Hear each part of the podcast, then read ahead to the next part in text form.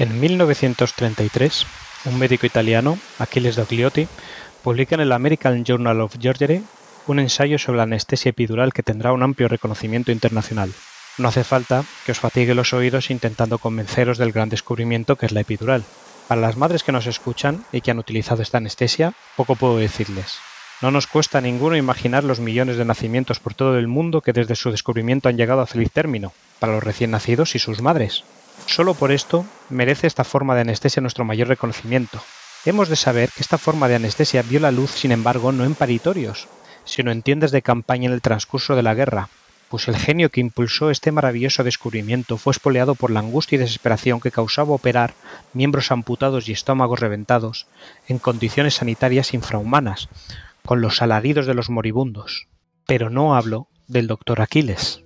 Era el doctor italiano un hombre para el humanismo, según he visto, participó en la Primera Guerra Mundial como sargento de salud, donde fue reconocido con dos cruces de guerra, se graduó en 1920 y fue pionero en cirugía cardíaca en Italia. Hizo varias contribuciones importantes en su campo, en las que no me detendré especialmente por ser profano en la materia. Promovió las donaciones de sangre en su país y fue uno de los promotores de la Fundación Italiana de Asociaciones de Donantes de Sangre, FIDAS. Convendréis conmigo en que es una trayectoria encomiable, Quizás por esto es complicado entender que un doctor de semejante trayectoria recibiera de pronto las quejas de un colega suyo, el doctor Alberto Gutiérrez, un doctor argentino, quien enterado de su obra y del reconocimiento internacional que su trabajo sobre la anestesia epidural le estaba llevando, inició una correspondencia con el autor italiano reprochándole el plagio de una obra que justicia correspondía al médico español Fidel Payés Mirabé, algo de lo que podía hablar con autoridad, puesto que había estudiado los trabajos, artículos y ensayos publicados por el español, trabajos que no habían sido traducidos al inglés ni francés, y quizás por ello no se habían dado a conocer en el mundo médico, pero gracias a los cuales el argentino practicaba desde los años 20 estas técnicas. En rigor, es posible que el italiano desarrollara por su cuenta y de forma paralela una técnica muy semejante a la de los cense. En cualquier caso, Finalmente, en 1935, el propio de Ogliotti reconocería al fin que su técnica no era propia, sino que debía primarse como autor primigenio a Payés. Reflexionando sobre la invención de la epidural, esto es, curar y ahorrarnos dolor, estaréis de acuerdo conmigo en que sería mezquino dedicar el tiempo del podcast al revisionismo sobre quién se apropia de los trabajos de otros de ser el caso. Desconocemos cómo fueron las cosas y hablamos de trayectorias que merecen respecto.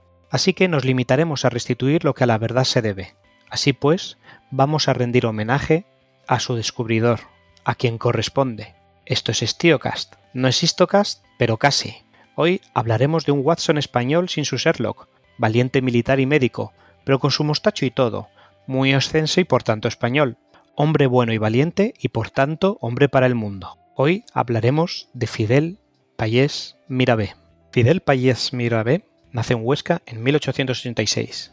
Estudia medicina en Zaragoza y en 1908, ya titulado, se alista en el cuerpo médico del ejército.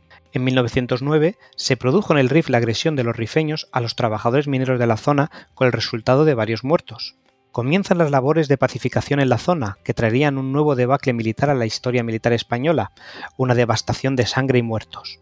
Ya sabéis de qué estamos hablando, la famosa guerra de Rif que tantas masacres y algunas proezas dejó para la historia. Hoy por hoy son buenos tiempos para quien quiera aprender historia. Si os interesa saber más de esta guerra de mano de vuestro Histocast, os recomiendo los Histocast 56, el desastre del anual, y el Histocast 158, la aviación española en la guerra de Rif. Y si oídos e incluso escuchados estos podcasts deseáis saber más de la guerra de Rif y creéis que deberíamos abordarlo, hacérnoslo saber. ¿Sabéis cómo? Señales de humo, tantam, palomas mensajeras y cosas de esas de redes sociales que pilotáis más que yo. A mí personalmente me gustaría lo del lenguaje del abanico. Si alguno quiere cruzarse un día conmigo y por señas abaniqueñas indicarme que debemos abordar un podcast sobre la guerra del Rif, vamos, por el batallón de Alcántara que nosotros cumplimos. Bueno, bien, estamos en 1909 y nuestro Fidel Payés ha sido movilizado para África, a la ciudad española de Melilla, donde desembarcará y se topará con una ciudad llena de refugiados, vencidos y heridos. No hacía días había ocurrido una de las grandes desastres para los españoles de entonces. Las cávilas rifeñas habían emboscado a los españoles el Barranco del Lobo, lugar que tiene su nombre escrito con letras de sangre en la historia de aquella guerra. Fue una matanza. Hay cientos de heridos y muertos. La gente teme que envalentonados tomen Melilla. El pánico es general, y en medio de aquello, temiendo que los sanguinarios rifeños llamen a las puertas de Melilla, como los romanos temieron en su momento los nudillos de Aníbal sonando en su puerta, recién llegado y con menos de 30 años, Fidel se arremanga y comienza a tratar en un quirófano de condiciones horribles a cientos de heridos que llegan. Hay más de 600. No faltaría sangre en muchos días de interminables horas, y quizás entonces, entre gritos de dolor en aquella carnicería de la época que tan solo podemos imaginarnos, tras cientos de operaciones empezará aquella mente a meditar sobre algún método que valiera para sedar eficazmente a los pacientes a los que debe intervenir. Entonces se manejaba principalmente el cloroformo y el éter, y estos, como sabemos, tenían enormes deficiencias medios médicos de que disponían en la Guerra de África de 1909, podéis imaginarlo. Miedito nos daría hoy meternos a una clínica de entonces y concretamente de las de allí. Además, los procesos de traslado de heridos son un desastre. Se producen muchos abandonos. El caos de intendencia es algo terrible. Muchos heridos esperan horas y horas al sol a ser tratados en condiciones de insalubridad, con heridas de diferente consideración. Muchos deben intentar arrastrarse hasta las zonas sanitarias por su propio pie o ayudados por algún compañero. Eso los que no han quedado atrás. Aquella guerra ya sabéis que en general fue una catástrofe. Al ver esto, Fidel Payés organiza una compañía de ambulancias de montaña y realiza los trámites para tener autorización para que el personal médico pueda trasladarse a primera línea del frente y recoger y trasladar a los heridos de forma inmediata. Es difícil imaginar lo que debe sentir un herido, quizás grave, ver acercarse una ambulancia con personal que va a trasladarlo o intervenirlo ayer mismo de ser necesario, se salvaron muchas vidas y los ratios de supervivencia, que eran un horror, mejoraron y por ello Fidel Payés es condecorado. Tuvo su aportación en la creación del tipo de hospital hospitalier, pabellones de 28.000 metros cuadrados con capacidad para 380 750 camas. Hoy se levanta en su honor en Melilla el Hospital Militar Capital Médico Payés, cuyo quirófano encontramos una placa que reza y operó Payés, sirviendo a la patria, enalteció a la ciencia. Al final de la crisis, durante una media pacificación de la zona que no tardaría en hacerse añicos, dio la oportunidad a Payés para viajar a la capital el 28 de enero de 1910, haber atesorado una experiencia invalorable. Trabajará en el Hospital Militar del madrileño barrio de Carabanchel, pero no pudo cumplir un año aquí cuando el deber le devolvió a Melilla a causa de la inestabilidad dominante en el RIF.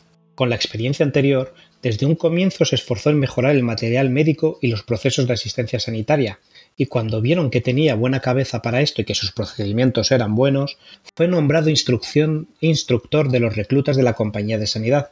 Su trabajo tuvo el reconocimiento en el XVI Congreso Internacional de la Medicina celebrado en Budapest, donde se les rindió homenaje por su labor. Hay que reconocer que la labor de estos hombres era también apreciada, incluso en medio de este clima levantisco y violento que dominaba el RIF, por parte de la población que también era tratada por este cuerpo médico.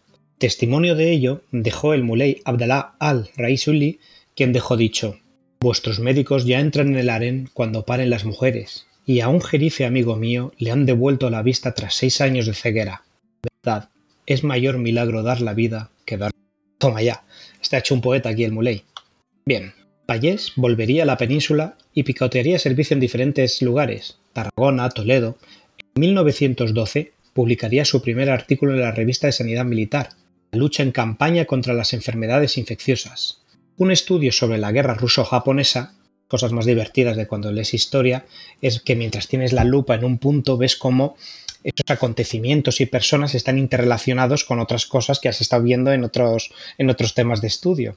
Si os interesa escuchar algo de esta guerra ruso-japonesa, de la mano de Istocas, yo os recomiendo el Istocast 126 de la mano de Rodri Javi Goyix, que no tiene desperdicio. Bien, en nuestro debut, el primero de todos con las cagadas navales. Precisamente en ese Istocast primero, el 01, sacamos la anécdota de esa guerra franco eh, ruso-japonesa del famoso y nuestro querido almirante Rozenbetsky, que es francamente una anécdota muy divertida. Vuelvo con Payés. Bueno, nuestro amigo sigue trabajando como un burro, destinado en distintas provincias en régimen sanitario militar, publicando artículos y además de sacarse el doctorado, aún encuentra tiempo para cortejar a una chica, casarse con ella y fundar una familia. muchos de nosotros parece que lo que tenemos son muchas excusas. Este tipo no duerme. Sigue acumulando reconocimiento en los círculos en que se mueve, ingresa en el Hospital Provincial de la Beneficencia y durante un tiempo llega a ser médico de la Casa Real donde atiende a la reina regente María Cristina. Toma esto. Muy novelesco, daría por una telenovela, El médico y la reina. Tiene gancho, vamos. Acabaría siendo su amigo y el hecho de que se defiende con soltura en varios idiomas, especialmente el alemán, por lo visto su esposa era alemana, le dará un nuevo destino en Austria-Hungría. Sí chicos, aún estamos con que existe Austria-Hungría, pero por poco tiempo. Estamos en el 24 de febrero de 1917. Estamos en la Primera Guerra Mundial y ya sabéis cómo acabó Austria-Hungría. ¿No? Probad a buscarla en el mapa hoy. ¿Algo más largo? Pues se me ocurre, si casualmente, que si os interesa un buen podcast de historia, el de Istocas, que son gente baja, y los conozco, tenemos el Istocas 60, Imperialismo, Alianza y Planes de Guerra, con casi toda la familia. Tenemos a Tony, tenemos a Javi, Hugo, David y Goyo contándolo. El Istocas 64, la Primera Guerra Mundial, la misma cuadrilla nos habla de esta guerra enfocándole en la guerra naval, salvo Hugo que en este se debió de caer o le tiraron por la borda, a ver quién sabe. En el Istocas 173, los mismos tercios embarcados desembarcan y nos cuentan de la Primera Guerra Mundial Terrestre, y también tenéis uno de los primeros Stiocast, el Stiocast 12, en el que Javi, como no tenía que ser nuestro Tantán Veramendi, nos habla del desencadenamiento de la Primera Guerra Mundial. Y si aún así deseáis otro podcast sobre esta historia de la mano de Istocas, pues la verdad es que no sé si me estoy saltando alguno. Pero seríais muy frikis, colegas. Ni yo me los he oído, aunque no se lo digáis. Bueno, total. Que tenemos a Payés en la Primera Guerra Mundial en un cometido humanitario la inspección de los campos de prisioneros donde se hacinaban los mismos. Llevó a cabo numerosas intervenciones quirúrgicas a prisioneros que lograban ser enviados al hospital militar en Viena. El nieto de Payés, quien fue jefe de cirugía en el Hospital 12 de Octubre en Madrid, elogia a su abuelo diciendo que la falta de alimentos, cuidados elementales y de higiene costó la vida de varios médicos militares españoles que en la misma etapa realizaban atención médica e inspectora en la zona. Incluso él mismo, se refería a su abuelo, a nuestro protagonista del capítulo de hoy, Payés, enfermó gravemente y hubo de ser repatriado a España. Por todo esto, al año siguiente la Cruz Roja le condecoraría con su medalla por su altruista y profesional desempeño en los campos austriacos. Dicen que fue entonces, en contacto con médicos austriacos y alemanes, que empezaría a tomar forma su idea de la anestesia metaménica, que es como hoy conocemos a la epidural, pero al tiempo. Volvemos a España y Payés se hace secretario de la revista de Sanidad Militar y funda con un colega, el doctor Ramírez de la Mata en 1919 la revista española de zoología de tirada española, donde comienza a publicar sus descubrimientos y estudios sobre la metamérica, esto es, la epidural, la que conocemos como epidural. Pero hay, el español no es entonces muy valorado en los círculos internacionales científicos, y dichos ensayos pasan desapercibidos para la mayoría de la comunidad internacional.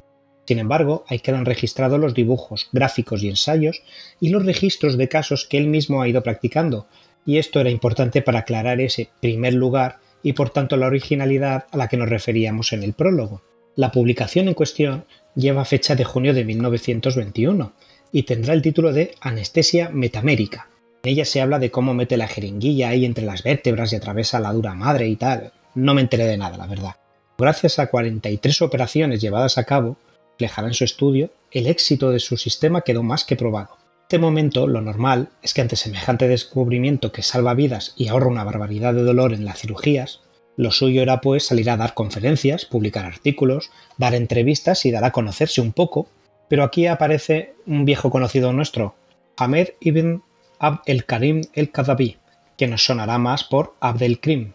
Ya sabéis lo que supuso la aparición de este profesor en el RIF, sacres de españoles, degollinas de soldados que se rendían, cientos de cuerpos dejados a pudrir en el desierto, oficiales quemados vivos y un terror que se apoderó de las tropas españolas. El desastre de Anual, la sanguinaria furia de los rifeños, la fatal conducción de Moscardó, la épica acción, carga tras carga, hasta quedar un puñado y con caballos tan agotados que cargaban al final al paso, pero igualmente lo hicieron por salvar a aquellos compañeros, una acción épica merecedora de una canción al estilo de Sabaton sobre la heroica caballería del regimiento Alcántara que hace muy poco relativamente se les dio el merecido reconocimiento, aquellas maravillosas cargas que hicieron para salvar a sus compañeros en huida de, las, de los salvajes rifeños. Fue algo épico, pero eso pertenece, como hemos dicho, algún podcast sobre la guerra del Rif. Es a lo largo de esta campaña que los rifeños se cobrarían la vida de más de 10.000 españoles, un desastre para las armas españolas, los intereses que tenían en África, Si España tenía un pie puesto en el norte de África desde hacía tiempo, en aquella guerra le cortaron los tres dedos que hay desde el pulgar hasta el meñique, vamos. Y fue en este contexto que nuestro capitán Fidel Payés tiene que volver para allá como uno de los jefes del segundo equipo de cirugía del Hospital Docker. Y vuelve a enfrentarse a las espantosas heridas por balas Dum Dum. Estas son unas balas de cabeza hueca que reventaban las tripas y por el desastre que dejaban se consideraban heridas inoperables, por lo cual los cirujanos muchas veces pues los dejaban morir porque como no iban a poder salvarlos, pues los dejaban ahí. Payés, sin embargo, consiguió demostrar numerosas veces lo contrario, obteniendo gran prestigio por el número de vidas que salvó, tanto en las salas de cirugía del hospital como en las tiendas de campaña en puestos avanzados donde es de imaginar unas condiciones mucho más complicadas. Pero fabuloso. Fue en esta guerra mejor dicho, a causa de esta guerra, que se formará un cuerpo de inspiración francés especializado para este tipo de combate, un cuerpo que aún hoy goza de gran popularidad por España, Legión Española, con cabra. Sí, la primera bandera de la Legión desembarcará finalmente preparada, y ocurre que en una ocasión, operando con este sistema, con este sistema de anestesia metamérica, cada vez con mayor éxito, cuando a su mesa de operaciones le llega uno de estos nuevos soldados especialistas, estos legionarios, herido en el pecho por una herida recibida por lo visto en el, en el barranco de Amadí, en la toma de Nador. Viene despierto el hombre, y sin calmantes, y en sus galones se ve que tratamos de un teniente coronel. Aquí Miguel Payés, antes de operar debió de presentarse, debió de cuadrarse. Mi teniente, imagino. Yo la verdad es que mientras leía un par de cosas para este Stiocast, encontré una transcripción de la conversación que sostuvieron entre ambos, muy pintoresca. Pero como no he tenido el tiempo de contrastar si es una transcripción fidedigna del testimonio de algún testigo, o si se trata de una licencia literaria de lo que leí, dejo en vuestras manos, chicos, si queréis, en los comentarios reflejarla si alguno sabe a ciencia cierta que este diálogo es correcto. En cualquier caso, puedo deciros que el teniente coronel se negaba a ser dormido ni sedado. Pretendía ser operado consciente, negándose a cerrar los ojos. ¿Sería quizás el miedo propio de un herido a cerrar los ojos por una herida de gravedad? Puede ser, aunque en este caso y contexto, yo me inclino a que tenía más que ver con el valor personal, Cedió, sin embargo, a que Payés hiciera su magia, su epidural, con la que le garantizaba operarle a despierto y sin dolor. El teniente coronel debió de flipar con esto. Se trataba, que la anécdota merece mentar el nombre, del teniente coronel José Millán Astray. Aquellos días eh, fueron salvajada, días de meter las manos hasta los codos en sangre y carne. Debió ser inimaginablemente duro. Necesitaba un descanso y en 1923 solicitó permiso para irse de vacaciones con su familia. Y, tristemente, como imaginaréis estamos llegando al final de nuestro episodio, fue un accidente de coche. Un maldito accidente de coche como los que tenemos, que lo mató él también. El 21 de septiembre de 1923, 7 kilómetros de Burgos, su vehículo derrapó y tras varias vueltas de campana se estrelló contra un árbol. Así falleció rápidamente el capitán Fidel Payés, aunque sus hijos, que también iban el vehículo, salvaron la vida, si bien acabaron heridos.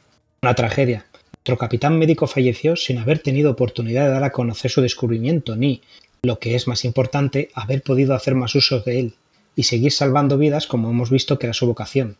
Tenía 37 años, que teniendo hoy la misma diré que al menos no pudieron ser mejor empleados. El Hospital Militar de San Sebastián, cada iniciativa de la reina María Cristina, su amiga, reza una placa.